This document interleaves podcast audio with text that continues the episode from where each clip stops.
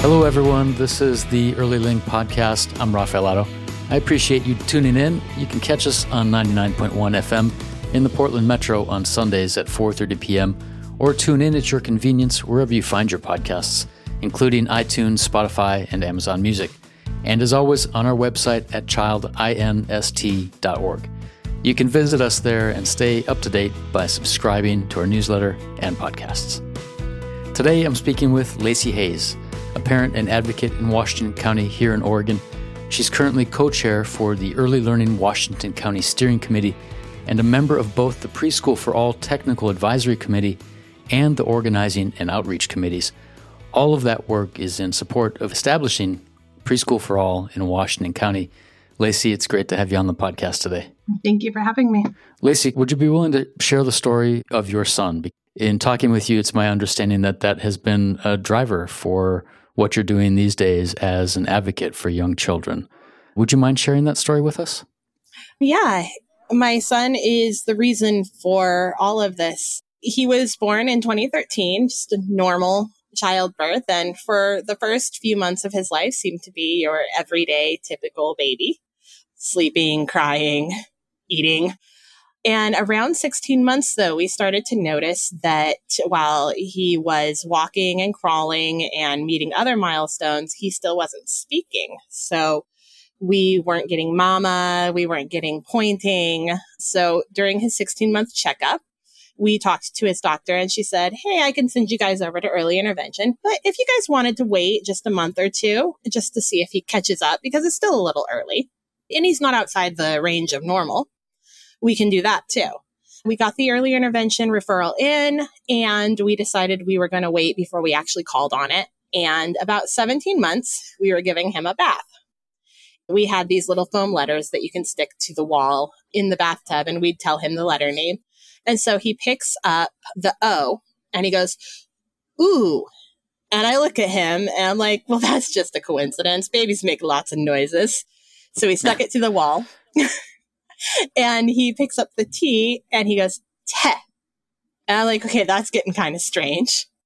So I pick up the E and he goes, eh. And I'm like, okay. I have a background in English education. It's my degree. And one of the classes we're required to take is language acquisition. And immediately I was like, well, that's very unusual kind of backwards language acquisition. He can't speak, but he's reading letters. Right. This is right. really unusual. Yeah. So we went to early intervention and we found out that he had a receptive and expressive language delay. Okay. They also looked and said, Does he ever stop moving? He's my only child. I said, Well, no, but he's one. Isn't that normal? And they I said, well, he's moving a little bit more than you would expect for uh, for a one year old, twelve right. months plus. Right. They thought that maybe he wasn't slowing down long enough to focus on the environment around him to actually take in language. Okay. So we went on this adventure with early intervention. We started having home visits and they were wonderful. Our teacher Amy is still holds a really special place in our heart. And as we started exploring more, over the next year, we realized that he could also read a little bit by the time he was two. Okay. He wouldn't do it on cue, but he would just read something off of a sign every once in a while. And so we had a little bit of hyperlexia. And then by the time he was two and a half, we were seriously starting to consider autism as a potential diagnosis. Okay. So for the next year, we went through another set of evaluations and doctor visits and they did conclude that he was autistic. And throughout all of this, we were in early intervention, and then it came time for preschool. They said, Well, we have an autism preschool that we can send him to. Unfortunately, it's only 12 hours a week. For his level of autism, we would expect for services, you would expect to have a little bit more hours than that, but staffing shortages and inability to find proper childcare creates less slots than you would need for children like him. Right. But he did amazing in preschool, better than any of us even expected him to. We thought he'd do okay, but he did amazing. He thrived. By the time that he finished their preschool through their autism classroom and their regular special needs classroom, they said, well, really, we need to put him in a community preschool. He needs to be with typical peers. We think that he has the kind of personality that's really, really going to thrive when he's around typical children. Right. So my wife and I started looking and we realized that we could not afford preschool for him. Yeah. There was no way in a high quality center. It can be $45 for a half a day and over $60 for a full day of preschool. Yep. And Mhm. so they told us that they had a handful of community slots that early intervention has. And it's pretty competitive because lots of children need those slots, but they would put Rory on the list. We were very fortunate and he made it on the list and he did stellar. He was there for, he's September birthday. So he was there four years old and five years old. And by the time he started kindergarten, he was ready for school. He knew how to act in Yeah. a classroom. But then COVID happened and we lost half of kindergarten and all of first grade. Yeah. Yeah. But because he had such an amazing foundation for education and this understanding, autistic children need structure. They need to know what to expect. So he had these years that were provided to him to teach him what to expect in a classroom. So when he started in second grade, he started like just right out of the gate doing wonderfully. He's now in the talented and gifted program and Well, wonderful. his teachers love him. He's just like everybody at school loves him. He is a gregarious child. He doesn't always understand what the other children want from him, which you would expect for a child with autism, yeah. but he's thriving and it's that access that he had that so many other children don't have that gave him this foundation, this ability to move forward in his education and thrive. and the availability of the ability to have the resources there through early intervention to begin with. I mean, that was kind of the starting point, right? And it sounds like overall your experience from that point on in kind of moving through the system and finding supports for him has generally worked pretty well for you. It has, it's been eye opening. I found leadership skills and abilities in myself that I didn't know that I had Yeah. because you have to. I am an educated person who speaks the language in our area. And the system at times was even difficult for me to figure out what to do Sure. without having these folks around me in early childhood education who could help me navigate it. And so I started noticing early on that it's hard to find the services that your child needs. It's hard to read all the paperwork that you're given, and it's hard to understand what the laws that govern taking care of your special needs child and making sure they have a proper education. Yeah. And that's with help, with education, with speaking the language. And so by the time he was around three or four, I was starting to look into how can I make this easier for other parents to navigate. Sure. And he's how old now? He's eight years old. He's eight years old. yes. So for a while now, you've moved into sort of this advocacy role, and it's become. I know you're quite active in Washington County. Say more about what that work has been looking like for you. At first, it was an invitation to join the Early Intervention Advisory Committee. It's required by law in the state of Oregon that every county has an advisory committee for their early intervention and that parents must be part of that voice. Right. Oregon is absolutely astoundingly amazing at recognizing the power of parental voice in education. It's unusual how involved parents are in our community. Yeah. And it's brilliant. So I started there and I started to get more involved. And after about two years, I became a co chair for the Early Intervention Advisory Committee. And it's about that point where a woman who is on that committee and the Early Learning Washington County Committee said, Hey, we have this other committee that could use a strong parental voice. And we don't have anybody currently who, aside from me, who's advocating for special needs children. Yeah. And so I was like, okay, I'll, I'll give it a look. You got, you got recruited. yes. and I joined their parent advisory committee. And about a year into that, they were like, so we've been trying really hard to get some parents on our steering committee. And Parent Advisory Committee is conducted in multiple languages with simultaneous translation. And it's usually conducted in Spanish. Yeah. And I got to wear the cool little headset that gave me simultaneous translation with our rock star translator. They were looking for somebody who could probably jump right into the role on the steering committee with a little bit of support who might be able to, after a while, start supporting other parents in joining the steering committee, especially those who might not speak English as their first language or might not have the same educational background. So I was like, okay, yeah, I'll give that a try. Yeah. Right. so now I'm stacking up committees. At that point, my son was moving out of early intervention and I had a bad car accident. It wasn't a bad accident, but it caused injuries that were not fun. And so I stepped out of the early intervention committee and gave my role to another parent who was, she's amazing. It's absolutely amazing. And her child was just entering the early intervention. Okay. And so I stepped out of that and into the steering committee, which turned into the executive committee as well. So the people who make the agenda for the steering committee and kind of filters everything. And now I am chair of the Early Learning Washington County, well, co chair with um, a wonderful woman from the library. Well, congratulations. Uh, it sounds like you have a lot of work on your hands. How do you manage it all? I do it while my son's at school.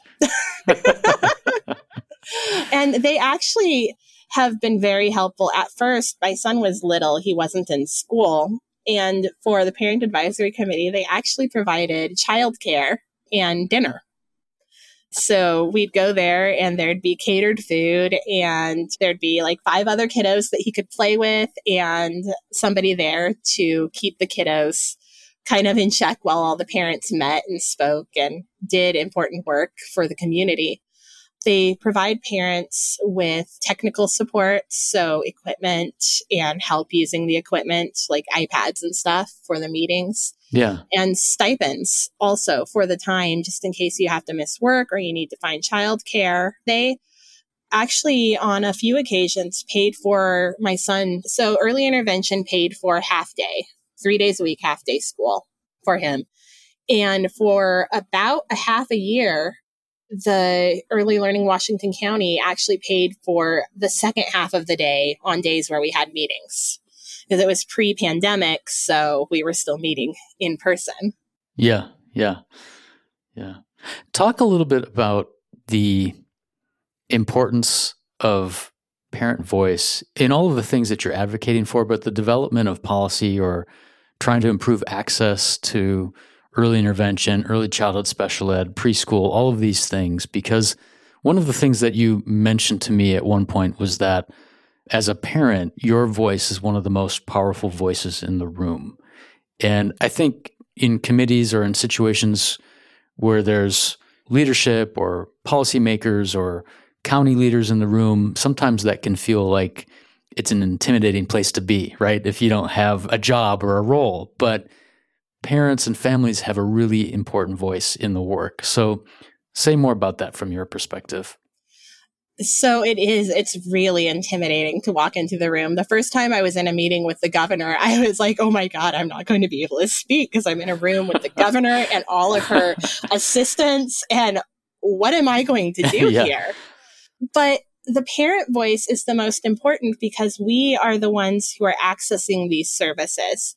So policymakers, and many of them are parents themselves, but often they're parents who have not been in the system for a long time after. So a lot of them have older children or they're just now starting to access the system and face the uh, the same things.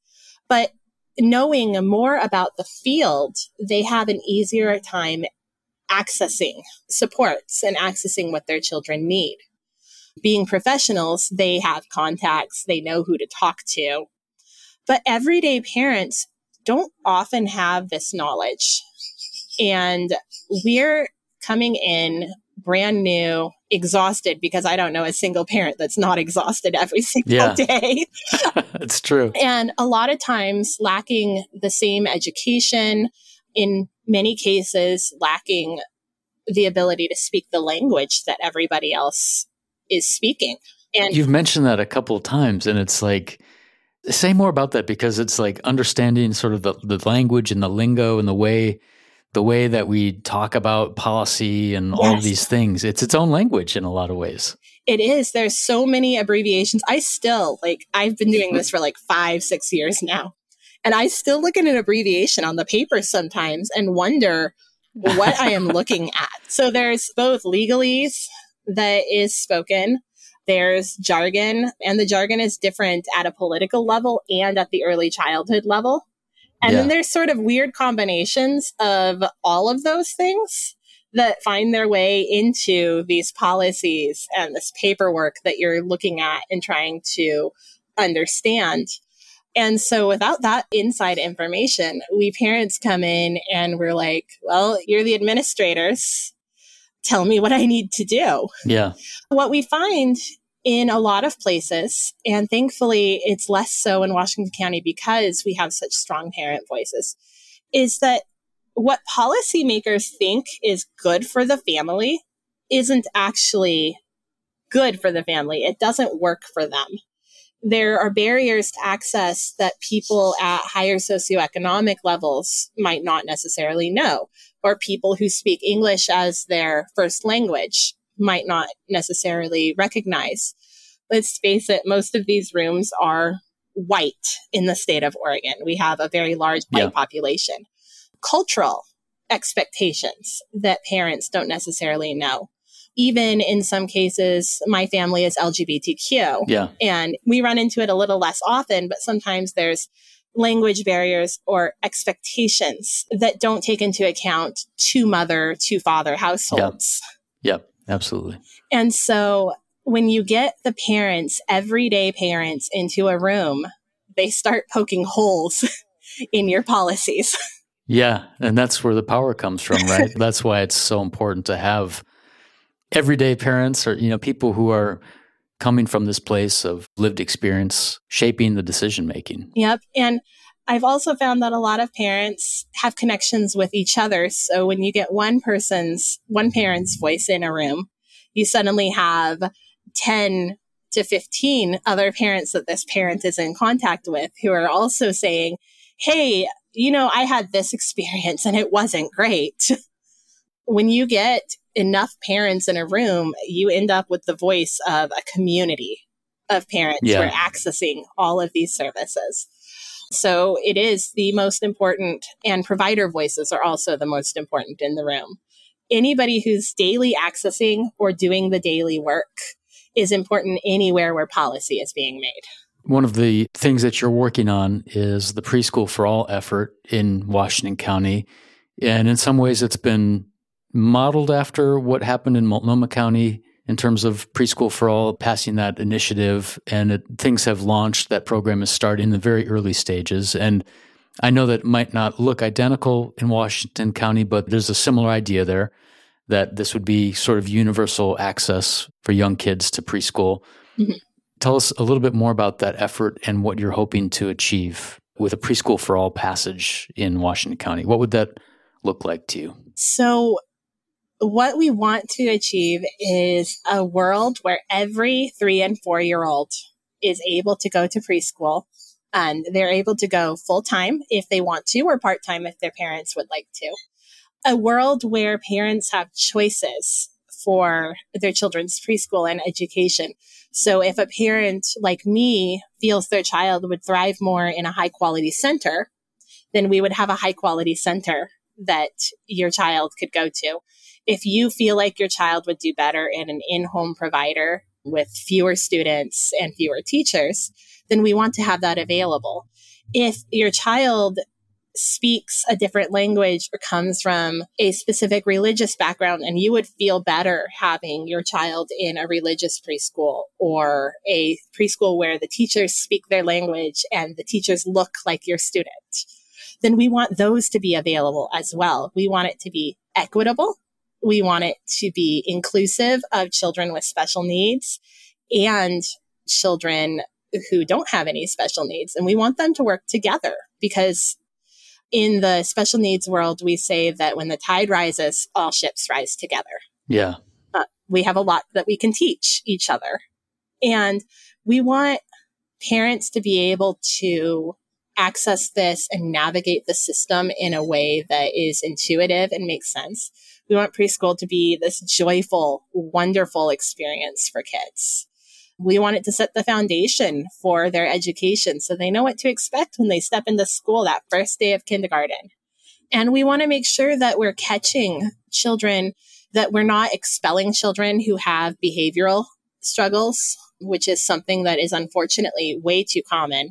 We want to catch children who may have special needs. The average age that a child like my son is when they finally receive their autism diagnosis. And he is a child who is considered in need of substantial support. Yeah. But the average age that you would catch a child like mine, if they're not caught through early intervention, is about five to eight years okay. old. Okay. Okay. When they start grade school and they start to exhibit struggles with their behavior, or they start to notice that their social interactions aren't typical. That's an important piece because the access to early intervention, it's about prevention. Mm-hmm. And it's about getting the supports in place early so that they can take effect and children can benefit them from starting at a young age and then through their education experience. Yeah. My eight year old understands that he is autistic and he understands that he has severe ADHD. So he knows from an early intervention all the way through now that he has different needs. I think using different needs is probably better than special needs because we all have special needs. Sure. Yeah. But he has different needs than some of his peers. So he was taught to advocate for himself through early intervention and through preschool. So he was having trouble making friends in second grade. I mean, we had a year and a half of virtually no proper socialization for our child, like every other child in the United States. and he walked up to a special education teacher and he said, I need a buddy program. and she said, Well, what do you mean you need a buddy program? And he's, I have to sit on the buddy bench and nobody will play with me and I need a buddy program. Oh, wow. And so she worked with him to create this plan together where they would meet up before recess and they'd come up with a game plan to get him playing. And now he plays basketball almost every day because he found that joy of playing basketball. And he has his normal eight year old ups and downs. So and so is my friend today. So and so is not my friend today. Sure, sure. But he's become an advocate for himself. Mm-hmm. That's a great story. And it's like, that's such a powerful thing to keep in mind that kids can also play that role as advocate. Yeah. When they learn early that they have differences, that they are capable of gaining access to the supports they need, then they carry that with them. They can go to school and they can say, I need help with this. And the teachers can help them. And part of that is catching it as early as you possibly can, especially in children with fairly subtle presentations. If we didn't have the language delay, we might not have realized, especially he's my first child, my only child. Yeah. I might not have realized that he, until he was much older, that he wasn't connecting with peers the way that you would expect a child his sure. age to connect. So it is important, and it's important to also catching when there might be struggles in the family where there might be less than ideal situations at home going on, whether it's abuse, whether it's not having enough funds for food or clothing, having access to preschool for every person in Washington County means that we can connect parents to services as soon as we possibly can. If somebody is struggling to clothe and feed their child, then we can get them in touch with DHS. Preschool providers, they're essential in finding things that we can prevent from becoming bigger issues. A key part of this network of support that the community has in place, they can serve as a, a learning environment and a place where kids can receive love and care, but also as just a resource. It's a community. Preschool in itself gives parents a community. It gives us our village that we don't tend to have. And it does take a village to raise a child. Nobody can really do this alone.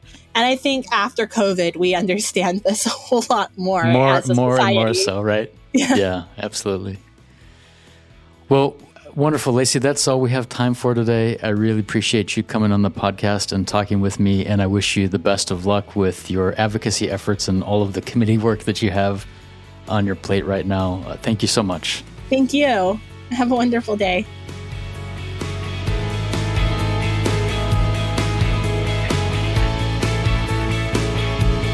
This show is brought to you by Children's Institute. We're at work transforming early learning and healthy development for young children and their families in Oregon. Tune in on 99.1 FM on Sundays at 4:30 p.m. or stream these segments wherever you find your podcasts. You can also find episodes on the Children's Institute website at childinst.org. Pay us a visit sign up for our newsletter, or connect with us on social media. Thanks for listening.